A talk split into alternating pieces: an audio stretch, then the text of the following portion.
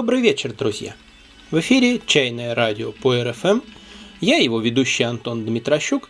И сегодня мы разберем еще несколько вопросов, которые часто поднимаются в последнее время в чайных сообществах интернета или присылаются к нам в личку. И я думаю, что сегодня у них будет сквозная тема или мораль. Один из наших слушателей рассказал, что был свидетелем того, как на одном чайном мероприятии чай готовился следующим образом. Чай сильно прогревался на огне, практически прожаривался, затем измельчался и растирался в порошок, а потом варился в подсоленной воде на открытом огне. И это вызвало у него недоумение, ведь сохранение целостности листа считается важным для качества чая. Внешний вид целого листа – это один из источников наслаждения чаем, одно из так называемых чайных удовольствий. Зачем же с чаем вот так грубо? Давайте немного порассуждаем. Зачем нам вообще нужна целостность листа?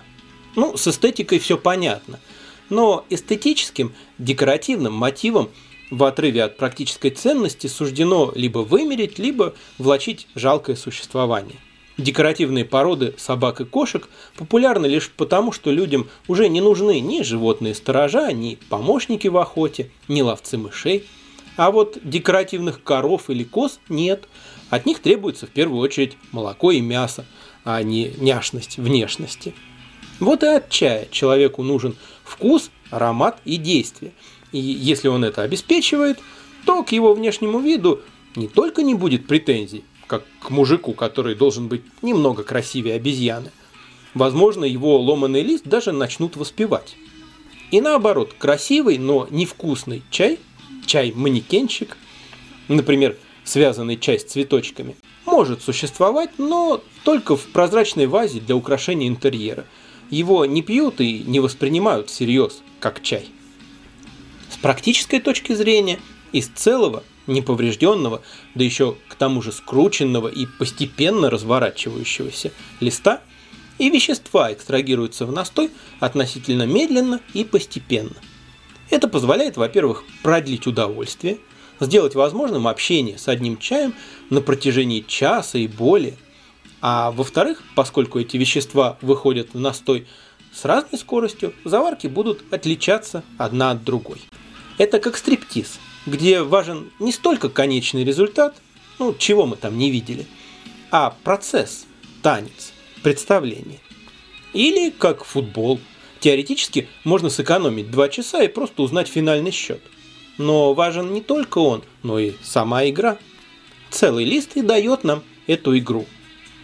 Если же мы готовим чай на открытом огне, то потребность в представлении, в действии обеспечивается наблюдением за водой и манипуляциями с ней. А чай в этом случае – это единый, однородный объем, который готовится одномоментно – Поэтому требуется, чтобы чай отдал все, что можно. Так что измельчение листа тут вполне оправдано. На самом деле, описанный способ – это и есть классический метод эпохи Тан.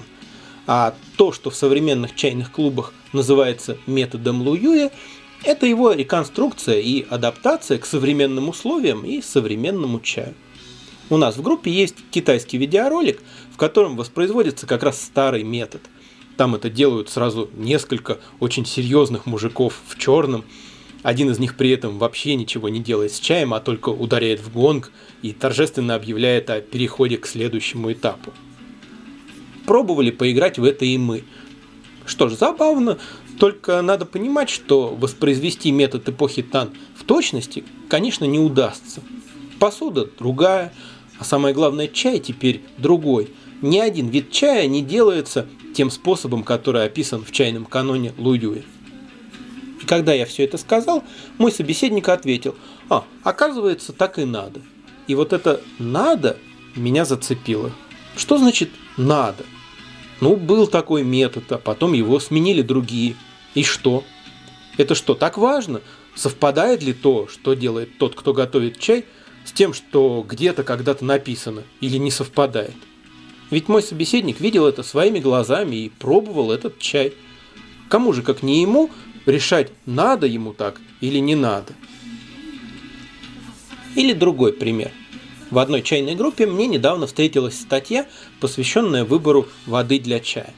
Лейтмотив там такой, что, дескать, в чайных кругах России на этот счет слишком уж заморачиваются.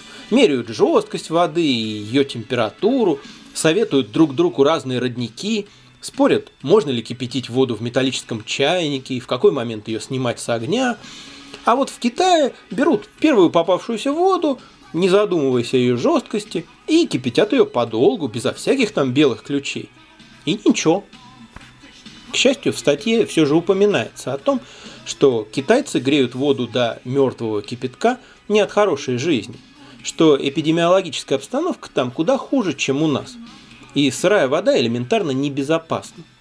Но ни слова не говорится о том, что качество воды должно соответствовать качеству чая – и что китайцы в основной своей массе пьют очень дешевый, простой и нетребовательный к обращению с собой чай, который ничем не испортишь, но и никаких тонкостей вкуса в нем нет. И я, хоть я и не китаец, бытовой, кухонный чай завариваю водой из-под крана, причем без всяких фильтров и обычно сильно перекипевший. Но вот для действительно хорошего чая я воду выбираю придирчиво. У меня всегда под рукой несколько марок бутилированной воды. И я не буду брать для шу архыз, а для нежного зеленого чая нашу воду. Я трачу на чай время и деньги. И зачем же я буду портить все удовольствие неподходящей водой, на которой чай получается не так, как должен? Кстати, вода в Китае довольно сильно отличается от российской – еще и поэтому странно слепо копировать китайский опыт. Каковы именно различия в составе, я не знаю. Может быть дело в жесткости. Такое бывает. В Болгарии, например, вода настолько мягкая, что никакой чай не раскрывается. Возможно, поэтому там чай и не любят. Может еще в чем-то. Но есть даже фирмы, которые, закупая чай в Китае, не принимают решения на месте, а сначала отправляют пробники в Москву, чтобы протестировать их на российской воде, потому что впечатление может сильно отличаться от китайского. Но главное, зачем вообще ориентироваться на то, как обращаются с водой китайцы или не китайцы? Ну, почитать для расширения кругозора может быть. Но ведь руководствоваться чужим мнением все равно не имеет смысла. У другого человека и чай другой, и подход к нему другой, и вкусы другие. Почему же не взять и не проверить, какая вода хороша для чая лично на ваш вкус? Это и полезнее с практической точки зрения, и интереснее, и быстрее, чем выискивать в интернете, кто что сказал о воде. И совсем не сложно. Берете 2-3 образца воды, одновременно готовите на каждом из них один и тот же чай. Таким образом, чтобы все прочие условия – посуда, соотношение чая и воды, температура воды, экспозиция и так далее – были одинаковыми. Сравниваете, и все становится ясно. А если провести такой чистый эксперимент лень, то просто пьете на новой воде хорошо знакомый вам чай, приготовленный привычным для вас способом наблюдаете за его вкусом и делаете выводы. Это же элементарно.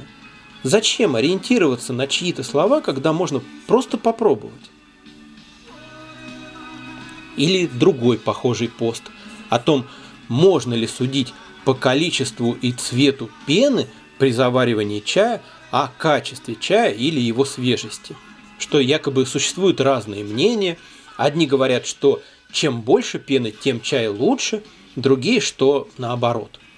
Ну, а что тут странного? Чай и способы обращения с ним разные, вот и результаты разные. Попробуйте насыпать один и тот же чай в одинаковые кружки или чайники и в один налить воду аккуратно по краю, а в другой с метровой высоты и сравните количество пены. Оно будет разным. Очевидно, что объективным критерием качества чая количество пены служить никак не может. Образование пены обусловлено наличием в листьях чая, как и во многих других растениях, органических поверхностно-активных веществ – сапонинов. Напрямую их содержание с качеством чая не связано, хотя не исключено, что какую-то корреляцию можно найти. Так почему бы, если этот вопрос действительно заинтересовал авторов поста, не взять и не проверить это? Почему не взять один сорт чая – двух разных градаций качества или одного качества, но разной степени свежести, и не сравнить количество пены при заваривании. Лично мне это не нужно. Я в свежести и качестве чая, и без пены разберусь. Но раз уж этот вопрос, по мнению авторов этого поста, заслуживает внимания, то почему же не разобраться в нем на практике и не расставить все по местам, а потом написать об этом? Какой смысл вместо этого собирать чужие мнения? Или еще пример. Один коллега слегка повредил гайвань. Маленький скол на внешней стороне обода, совершенно не влияющий на работу. И устроил в своей группе опрос. Можно ли пить чай из поврежденной посуды или нельзя? Типа это не по фэншую. Ну, причем тут фэншуй, я не очень понимаю. На мой взгляд, неприязненное отношение к следам, оставленным временем, свойственно как раз западной цивилизации с ее страхом старости и смерти, с ее ботоксом и силиконом. На Востоке, наоборот, ценится, когда старая вещь выглядит как старая, а не как новая. Когда ее внешний вид отражает ее личную уникальную историю. Например, фарфор Жуяо ценится как раз за то, что с каждым чаепитием он изменяется, глазурь все больше покрывается трещинами, и они все сильнее пропитываются чаем. Или еще более яркий пример – японская техника кинцуги – золотой шов, когда разбитая посуда склеивается не так, чтобы скрыть повреждение, а так, чтобы его подчеркнуть. У нас полно гайваней, чайников и чашек с трещинами и сколами. И наша самая дорогая гайвань и вообще самая дорогая вещь в чайной тоже с трещиной. Ну, допустим, речь идет об исконно российском фэншуе. Подумайте, ведь это очень личная вещь. Человек жил с ней, пил из нее чай. Кто, кроме него, может судить, важен этот скол или нет? Какое значение имеет то, что подумает или скажет кто-то другой? Какое значение в данном случае имеет вообще что-либо, кроме его личных чувств? Ладно, может быть это просто попытка узнать, так сказать, общественное мнение по этому вопросу, и автор вовсе не собирается ему следовать. Правда, комментаторы на полном серьезе дают ему рекомендации. Представляете, советуют человеку, что ему делать с его собственной гайванью. И еще я думаю, что если бы это была по-настоящему хорошая, дорогая гайвань, ну, тысяч, допустим, за 10, то если бы на ней появился небольшой скол, автор, конечно, расстроился бы, но никакие суеверия ему и в голову бы не пришли. Вот и выходит, что весь этот фэн-шуй только от того, что вещи недостаточно ценят. Я часто сетую на то, что любители чая недостаточно любознательны, что они мало читают о чае, что, встретив какое-то сомнительное утверждение, они не раздумывают над ним и не проверяют его, глубже изучая вопрос. Казалось бы, я должен только приветствовать то, что люди ищут информацию и обмениваются ей. Но, друзья, теоретические знания – это одно, а собственный практический опыт – это совсем другое – коллекционирование чужих мнений его не заменит. Получается, как в притче про лунное Евангелие. Стоял на улице человек, задрав голову и смотрел в небо. Подошли еще несколько. «Что ты делаешь?» «На луну смотрю». «Ты видишь луну?» «Ну да». «А какая она?» «Ну, большая, серебристая».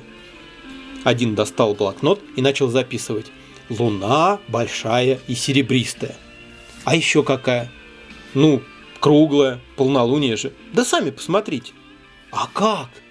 Да просто голову поднимите. Записывает. Чтобы увидеть Луну, достаточно просто поднять голову. Наконец, первому это надоело, он оттолкнул одного из спрашивавших, выбрался из их круга и пошел прочь. И тот, кого он толкнул, упал навзничь и заорал. «А, луна! Я вижу луну!» Остальные обступили его. «Ты тоже увидел Луну? А какая она?» Прошла тысяча лет. Сидят двое, листают лунное Евангелие. Да, хорошо было древним. У них был учитель, который мог толкнуть в нужный момент. Это здорово, конечно, что люди научились ценить мнение экспертов. Но если носиться с ними как с лунным Евангелием, не применяя их к своей собственной практике, то ничего хорошего в этом нет. И нелепо искать мнение экспертов, задаваясь такими вопросами, в которых достаточно просто поднять голову и посмотреть. Вот не так давно, сразу в нескольких группах, принялись цитировать уважаемого Сергея Харольского, руководителя группы компаний «Бирюзовый чай» и одного из ведущих российских специалистов по тайваньским чаям, которого на T-Tips попросили рассказать, как он дегустирует чай. То есть, сколько чая берет, сколько воды и сколько времени настаивает, когда требуется оценить незнакомый чай. Ну, довольно любопытно. Хотя, по сути, описывается процедура, близкая к стандартной тетестерской, просто в более непринужденном ключе. Столовая ложка с горкой на пиалу от тетестерского набора. Крутой кипяток, примерно 3 минуты. Все правильно, это стресс-тест, направленный на выявление, в первую очередь, недостатков чая. Но в группах, по которым пошла гулять эта цитата, это преподносится в духе вот как надо пить чай или пробовать чай. Опять это проклятое «надо». А вы-то, дескать, все делаете неправильно. Хотя сам Харольский подчеркнул, что не надо думать, что он пьет или пробует чай всегда именно так. Мне хотелось бы, чтобы были понятны два момента. Во-первых, одно дело пить чай для удовольствия, а другое для того, чтобы его оценить. Разные цели требуют разного подхода. В первом случае нужно подобрать такие условия, чтобы чай получился максимально хорошо. Нужно выбрать наилучшую для этого чая воду, наиболее подходящую посуду и режим заваривания и так далее. Я знаю людей, которые специально отрабатывают это умение на не очень хорошем чае, добиваясь, чтобы и он получился вкусным. То есть тут девиз «как можно лучше», и все средства подчинены этой задаче. Во втором случае, если мы хотим более-менее объективно оценить чай, нам не надо, чтобы он получился как можно лучше, и мы не будем создавать для него идеальные условия. Нам нужны некие стандартные условия, чтобы впечатление от данного чая можно было корректно сопоставить с впечатлениями от других чаев в таких же условиях. Могу сказать, что то, как пьем чай мы, это всегда нечто среднее. Нам всегда хочется узнать о чае больше, даже если это хорошо известный нам чай. Поэтому мы не стараемся его приукрасить. Но в то же время мы не любим упускать удовольствие, поэтому не ставим чай в нарочито жесткие условия.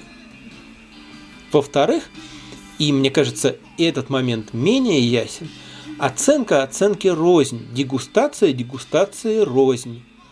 Одно дело, когда требуется оценка максимально близкая к объективной.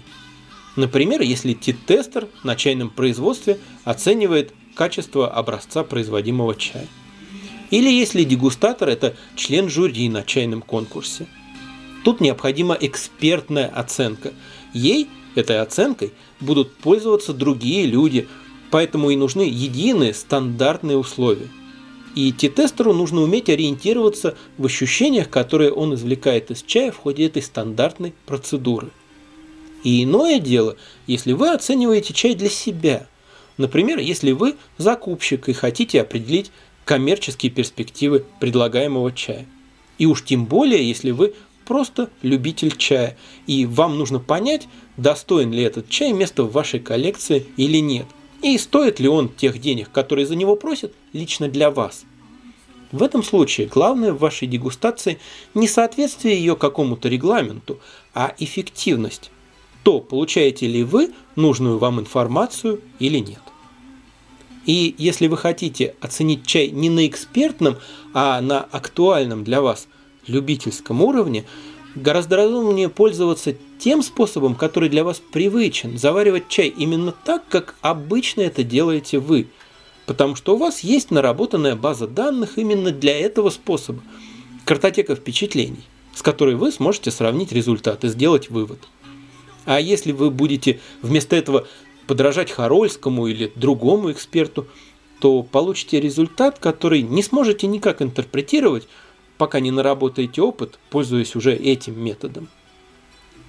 Как при питье чая для удовольствия важно не следование каким-то правилам, а то, приятно вам или нет.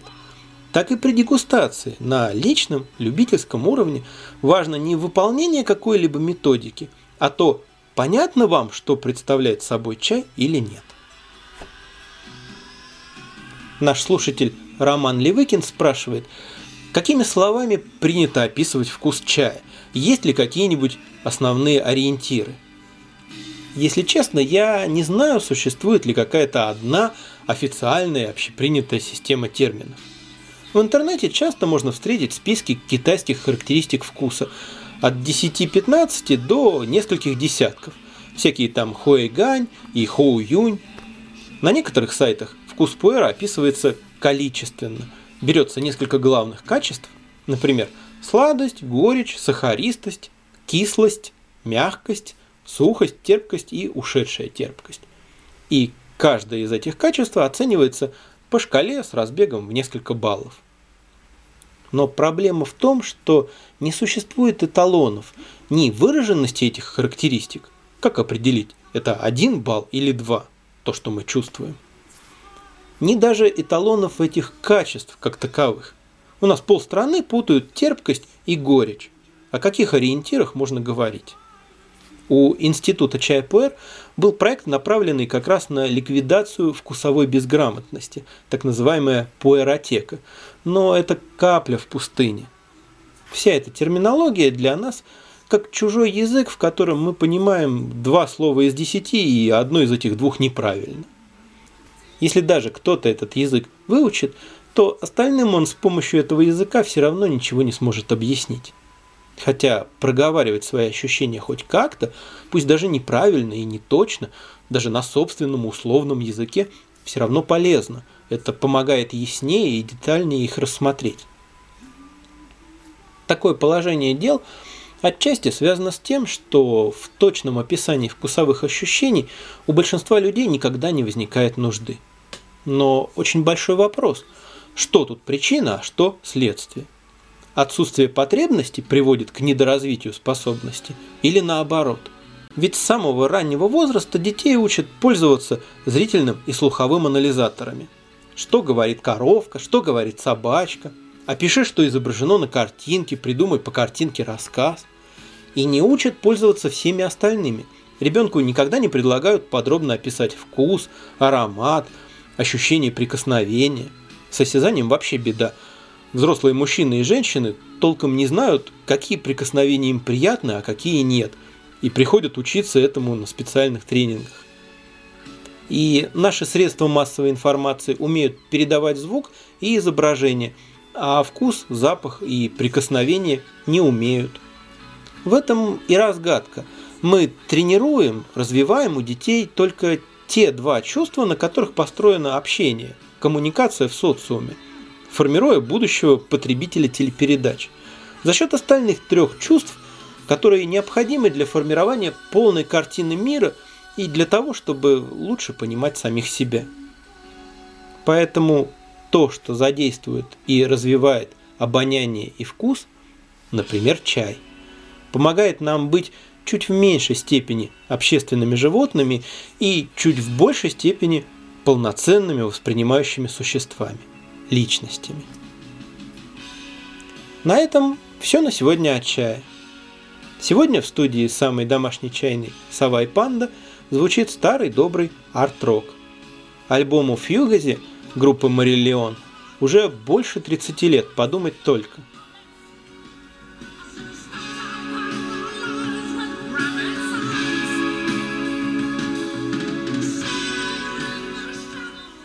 А напоследок мы нырнем в историю рок-н-ролла еще на 10 лет глубже.